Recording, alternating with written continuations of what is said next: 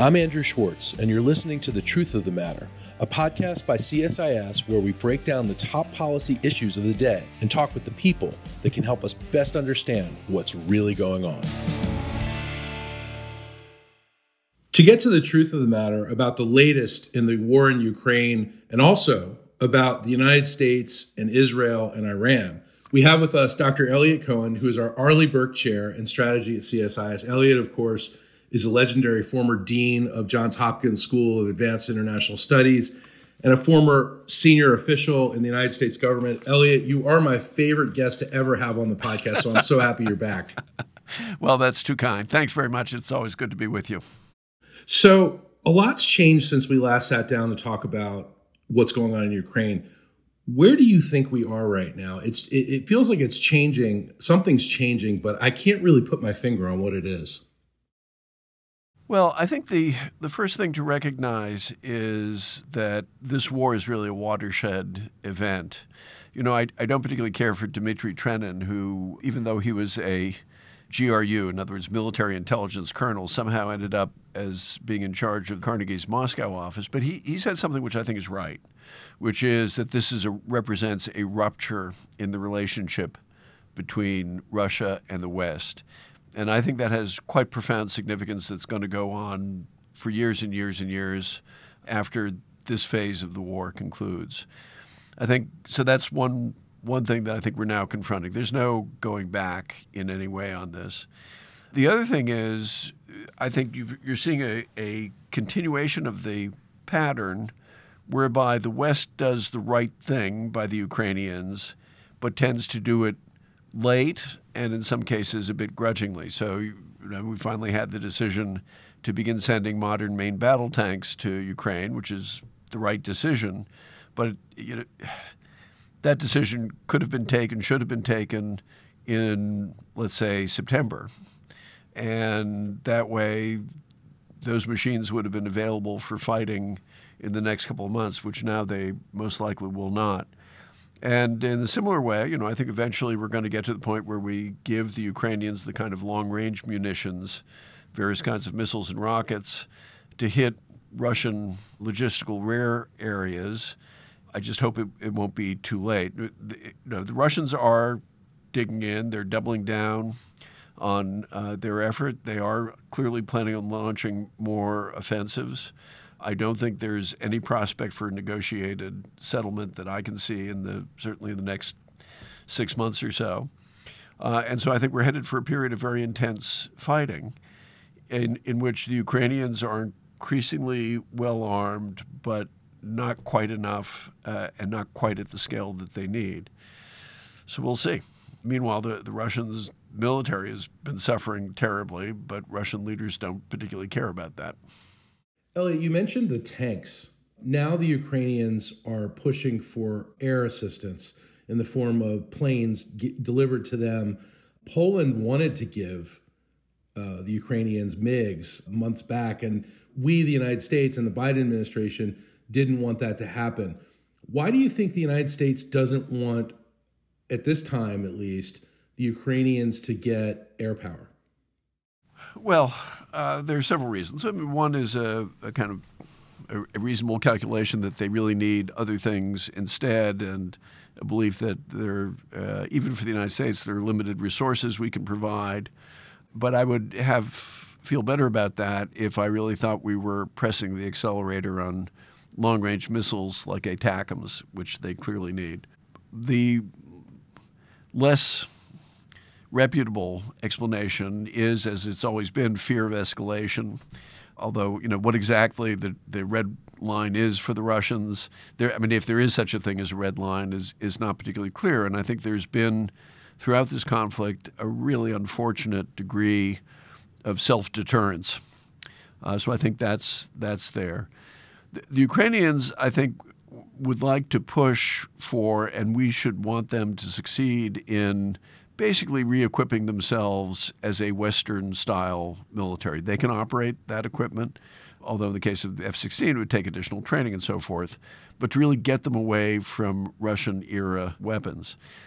You know, the truth is the, the original plan to give them MiG 29s, it might have been useful, but the MiG 29 itself is a pretty old system. It's not really the same kind of multi-role fighter that a, even an F-16 is. And I, you know, I'm sure the Ukrainians want it. At the moment, I think that's it's not absolutely clear it's the most important thing for them to get. But you know, in general, my view is give them everything short of nuclear weapons. Anything that you think that they would know how to use, and they continually surprise us being by being able to learn these systems very fast, give it to them. And with something like the F 16, there are thousands of those things out there. We have surplus F 16s, a lot of other countries do as well. You know, they could re equip themselves that way. I think part of what the Ukrainians want to do is establish the precedent that basically they will be armed from Western arsenal. And I think they also want to have a psychological effect on the Russians. Because the Russians do understand that at the end of the day, our military technology is a lot better than theirs. And to some extent, this is part of a, a, um, a psychological war that's, that's going on, which the Ukrainians really need to convince the Russians that they are the ones who don't have a hope of success.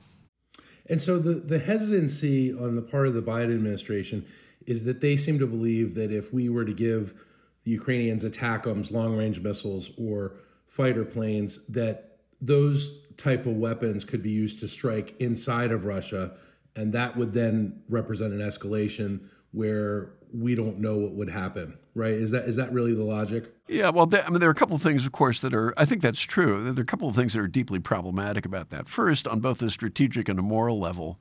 So, why is it okay for the Russians to blow up apartment buildings and power plants and hospitals in Ukraine, but the Ukrainians can't punch back at military targets in Russia?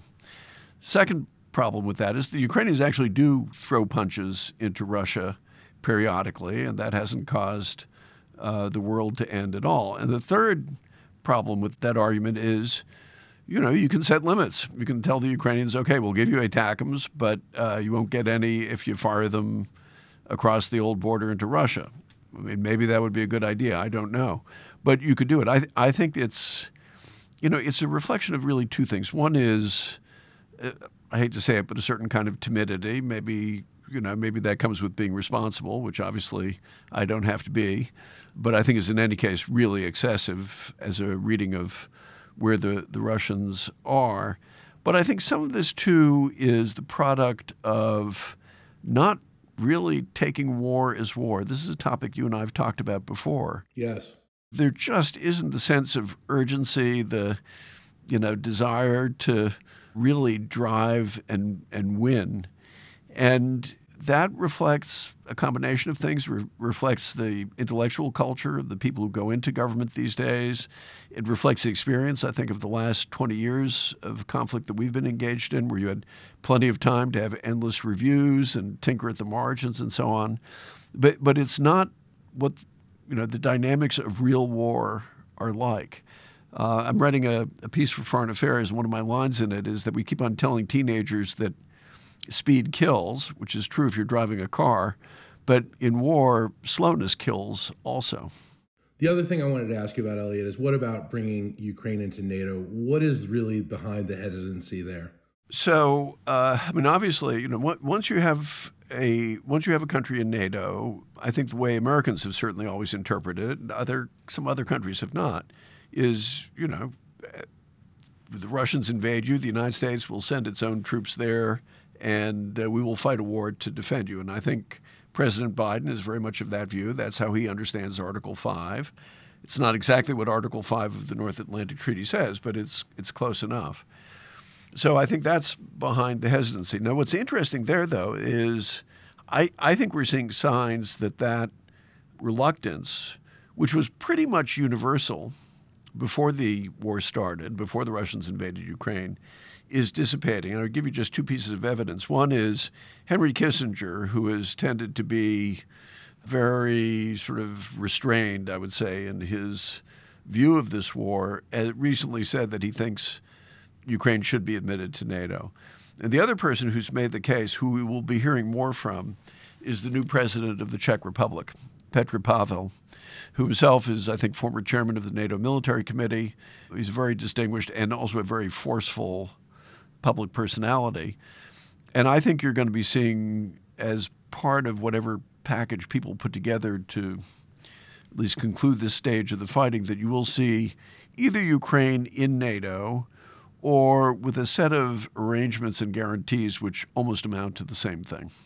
So, meanwhile, we're continuing to send aid, we're continuing to send military aid and money, and we just committed to 2.5 billion military aid package to Ukraine. Do you think it's enough? No. I mean, it's good, and it's quite an extraordinary amount of aid, but you can only tell that it's enough when the Ukrainians say to us, please stop sending us so much stuff. I mean, war is an intrinsically an incredibly wasteful activity. You cannot calculate to a nicety what exactly it is that you require. Now, this additional $2.5 billion, though, may be, turn out to be significant in this way. We haven't really said what's in the package. And there has been some talk that there'll be longer range weapons, not ATACMS. ATACMS packs a very powerful wallop. It's a single missile.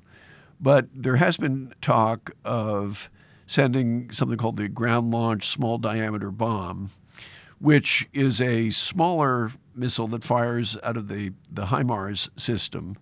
But if, if you fire half a dozen of those, you get roughly the same explosive potential that you got from an ATACMS. So, in, in theory, if that's what we end up giving the Ukrainians, we may be giving them at long last weapons that can reach deep. And, and the reason why that's important is HIMARS was incredibly effective, these, you know, the mobile uh, rocket system, because they could really devastate Russian supply dumps and command posts. Well, the Russians are not fools, and they've adjusted. And what they've done is they've moved their logistics centers back you know, some tens of kilometers.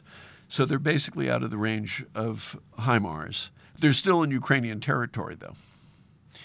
Uh, and if, once those become vulnerable, just um, just to conclude the thought, they, you know they're still dependent on railroads. They still have supply dumps. They still have fixed command posts. Once those become vulnerable, then they're in a very different and more, much more difficult position in terms of holding on to the territory they've seized.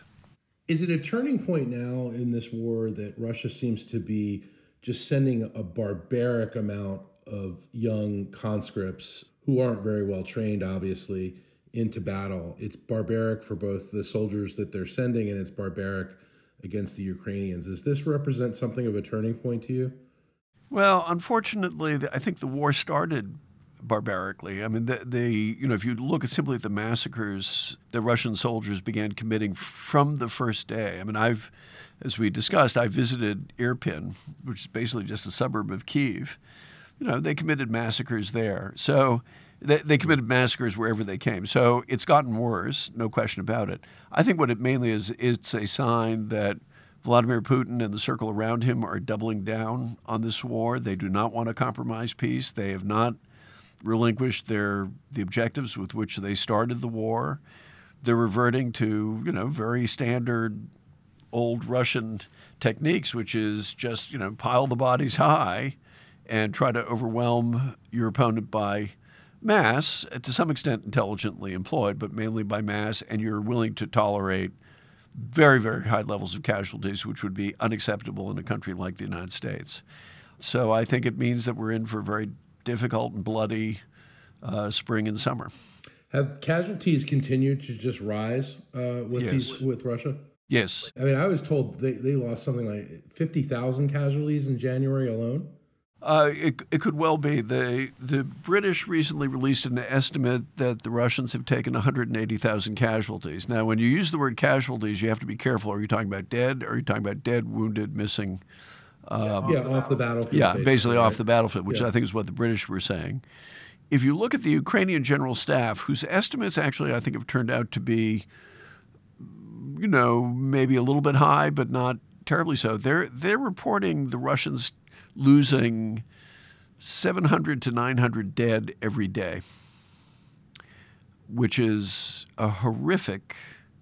It's a horrific number. I mean, to take a uh, comparison, you know, in the most difficult periods in Vietnam during the Vietnam War, we were losing several hundred American soldiers a week. Right. and on a smaller, on a larger population base. So th- these are very, very significant casualties. Now they're pretty, they're more limited to the poorer and more rural parts of the population, but it's it's still a lot. And the more the Russians draft people and or mobilize people, the more likely they are to find themselves in a situation where this really does begin to affect middle class Russians and even upper class Russians more directly than it has thus far. Thus far, it hasn't. I'll, I'll add just one, one other point, uh, which I think tells you something about the nature of the Russian elite's commitment to this war. In World War II, Joseph Stalin's son served on the front lines. He was captured. Stalin did nothing to try to get him out. In this war, the you know the sons of the elite are running around with draft exemptions. So they're they're not serving on the front lines.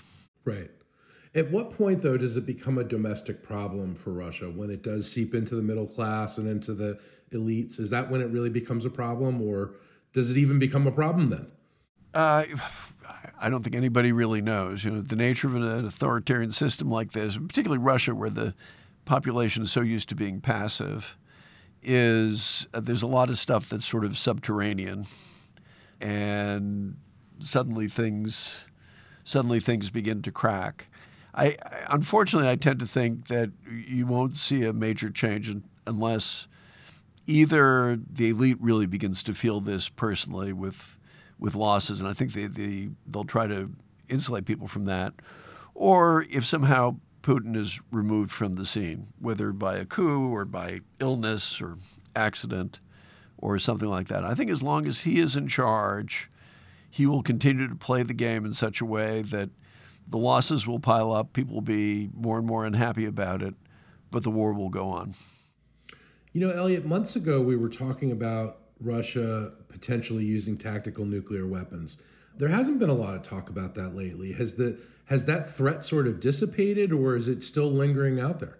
I don't think the threat was ever real. We, I see. We, we practically encouraged the Russians to threaten this because the one thing uh, some of our leaders very foolishly talked about is, well, we don't want this to escalate to nuclear war. Well, that guarantees that, guess what? Vladimir Putin and, and people around him will begin talking about nuclear weapons. But, you know, just to recap very quickly, there aren't any particularly good targets for the use of tactical nuclear weapons. Uh, the use of a tactical nuclear weapon could blow back in a very direct way on Russia. But, but more importantly, the long term consequences of the use of nuclear weapons in any form, even as a demonstration shot, is that you know you almost would guarantee nuclear proliferation in places like Finland and Poland, Ukraine at some point, Kazakhstan, and then the other dimension, which I think is really critical here, the Chinese have zero interest in seeing uh, the Russians flash a nuclear weapon because if people get the notion that great powers will actually, you know, not only threaten but actually use nuclear weapons, that guarantees nuclear uh, proliferation in their neighborhood with Japan, South Korea, Taiwan, Vietnam. And the Chinese really don't want that. And I'm sure that they have conveyed that to the Russians. So I think the it's not that there's no risk. There is a risk because the Russians uh, do think about nuclear weapons differently than we do. But I think it's been really wildly exaggerated. Is it in China's interest for this conflict to continue, though? Do they want to see a diminished Russia so then they can sort of draw every bit of energy out of Russia on the cheap and they can really control Russia more than they have been able to in the past? No, I, I mean, for that, you might want to talk to our, uh, our colleague Jude Blanchette. I, I don't think so. I think they, optimally, they would like to see they would probably like to see the, the conflict frozen right where it is. I think they understand how destabilizing it would be if there was really a cataclysm in, in Europe, and the result is that Western Europe rearms in a very large way. I, I don't think they want to see Russia weakened. I, I'm not sure what level of confidence they have in the ability of the Russians to pull this off. To some extent, they may say, well, this helps in that it takes the United States' eye off the Indo Pacific. But in the long run, it's not really good for them because it, it, this is stimulating additional defense spending in the U.S. But but more importantly, it's it has stimulated additional defense spending in their neighborhood. You, you look at Japan. So the Japanese, after spending one percent of GDP on defense for decades and decades, are going to double that. And why are they doing that? Well, I mean, a lot of that I think is is driven by what they're seeing in Ukraine, and it's that, and that in turn has a number of components. One of which is they see this. This was a point that was made to us by our one of our other colleagues, Chris Johnstone, that if if you put up a really good fight, the United States will show up to help you. So, from the Chinese point of view, I think they would like to see this thing stop. They don't want to see Russia defeated. They're probably worried about, you know, internal chaos in Russia, but they're also probably shaking their heads at Russian military performance and Russian statecraft. One last point on this is I think it's fair to say, and I don't know if the Chinese see it this way as well, that it's not entirely coincidental that the West European, the European line on China has gotten tougher, even during this war. And I think that's because it's caused a complete reframing of how people understand international politics in Europe. Eliot, you know, some of the talk I've heard around town is that even if Vladimir Putin wanted to stop, and there is no indication that he wants to stop, that there aren't a lot of pathways for him or off ramps for him to de escalate and get out of this. What, what do you think? Are there any pathways? Are there any off ramps? Uh, I think there were, and he got rid of them. Particularly, got rid of them by annexing those four oblasts or districts of Ukraine and making them part of Russia. Because, you know, at that point, he's then committed to defending what he has defined as Russian territory, which a lot of Russians now believe is Russian territory and there's no way. First, they don't control those all of those four oblasts. I think he's going to try to get control of them. At that point, he might call for a ceasefire, but he's not going to get that. And you know, he is not going to be willing to be the guy who gave up Russian Russian territory. Part of his calculation may be that, unlike Khrushchev, for example, or Boris Yeltsin, he may not have the option of a comfortable retirement so long as he stays out of politics. Uh, it may be a much more difficult set of circumstances for him personally, and I don't think he wants that. And, and finally, I think he, I've been reading some of his speeches and articles. I think he sees himself as a truly historic figure in the mold of some of the great czars of Russian history and, you know, guys like that don't cut small deals. And so once you begin thinking of yourself as a hero with a capital H, I think you make it very, very difficult to backtrack. And and of course, you know, he's not probably getting the information flow that would lead him to realize that, you know, maybe it's time to give it a rest. Well, that is not a lot of cause for optimism. I want to change tracks for a second and talk a little bit about Israel and Iran and the United States.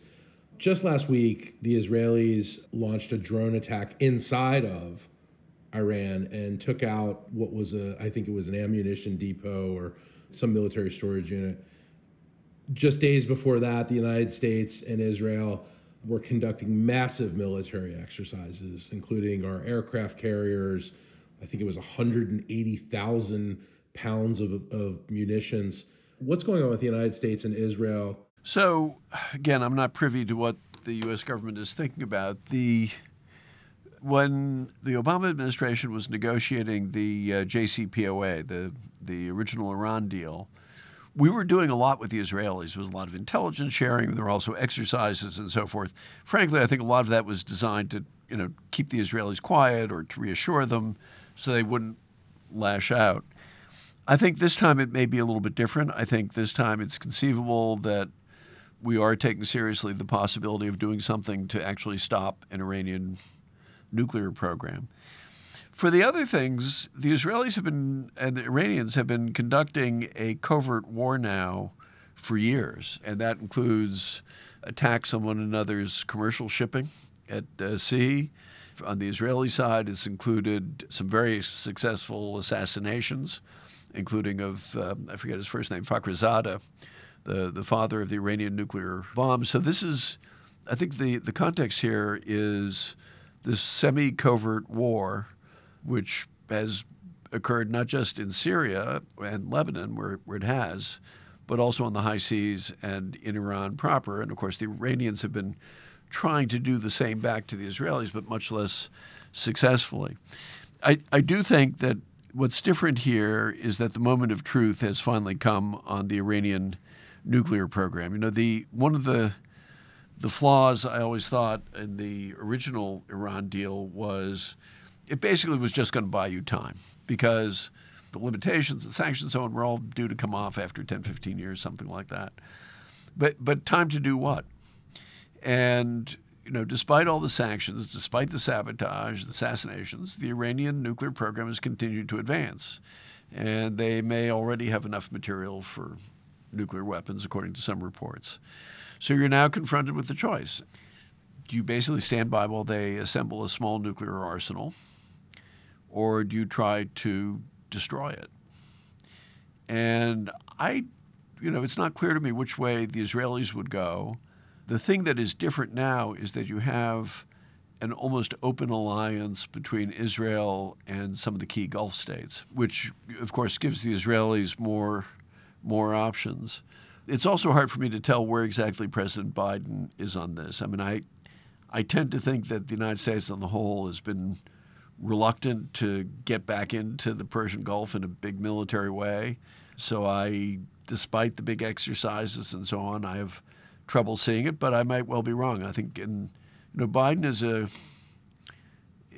is a much more forceful character, uh, which can be both good and bad, uh, than President Obama was on these kinds of things, and he would be he would certainly be more likely to authorize the use of military force, and I don't think he would get pushback from the Republicans.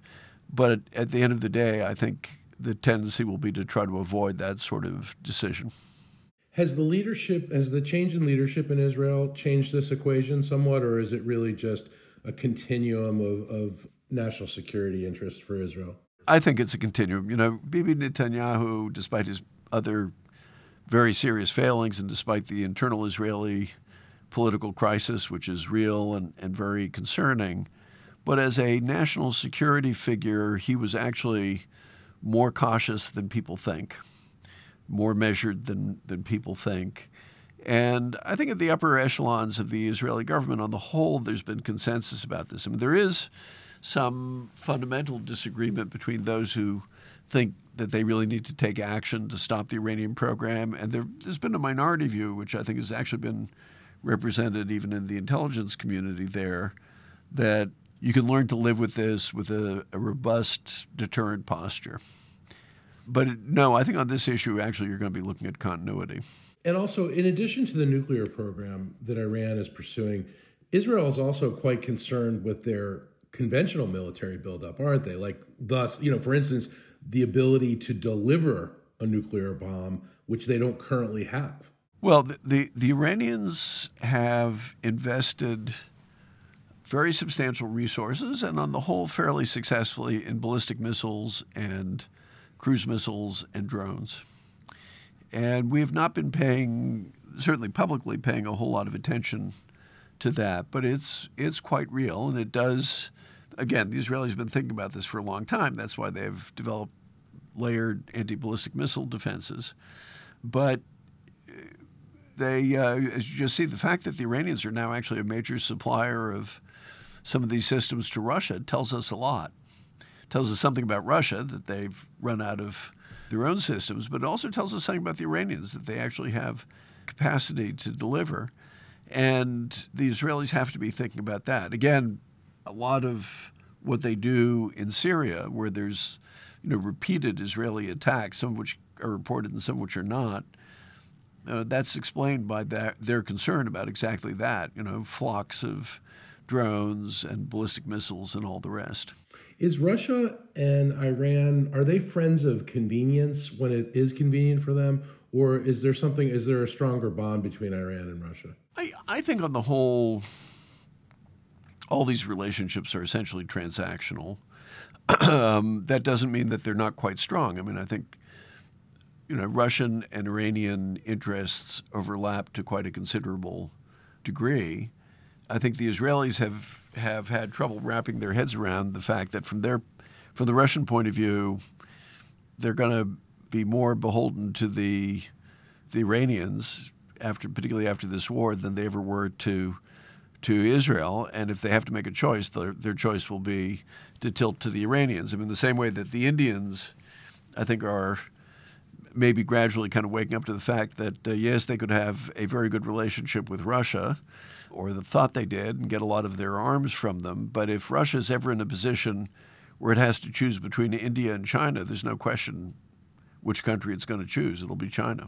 Eliot Cohen, thank you so much for all of your insight on this. This is a lot to think about, and I really appreciate it. Always good to be with you, Andrew. If you enjoyed this podcast, check out our larger suite of CSIS podcasts. From Into Africa, The Asia Chessboard, China Power, AIDS 2020, The Trade Guys, Smart Women, Smart Power, and more. You can listen to them all on major streaming platforms like iTunes and Spotify. Visit csis.org slash podcasts to see our full catalog